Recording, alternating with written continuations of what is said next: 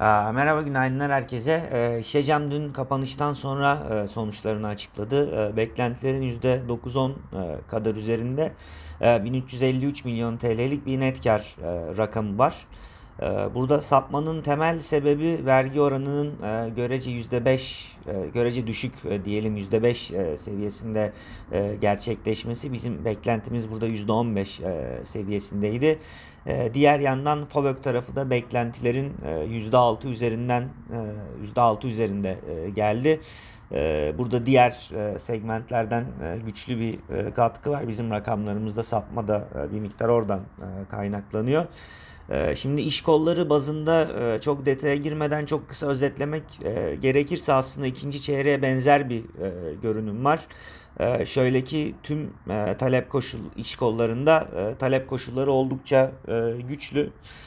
Cama ve eşyası dışında şirket %100'e yakın kapasite kullanım oranıyla çalışıyor. Dolayısıyla şu ortamda ne üretiyorsa satabiliyor doğru bir tanım olur.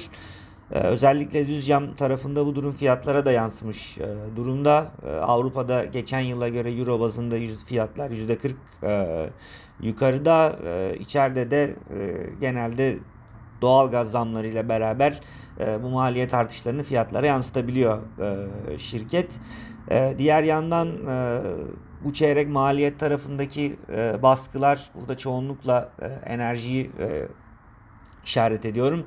E, bir miktar daha görünür hale e, geldi.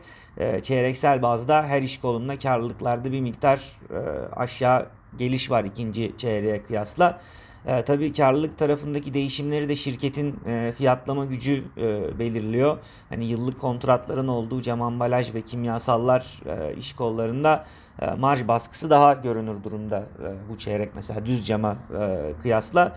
E, tabii bunlar e, beklentiler dahilinde e, bu çeyrek için. E, dolayısıyla bugün hafif olumlu piyasa tepkisi görebiliriz diye e, düşünüyoruz. Benim bugün aktaracaklarım bunlar.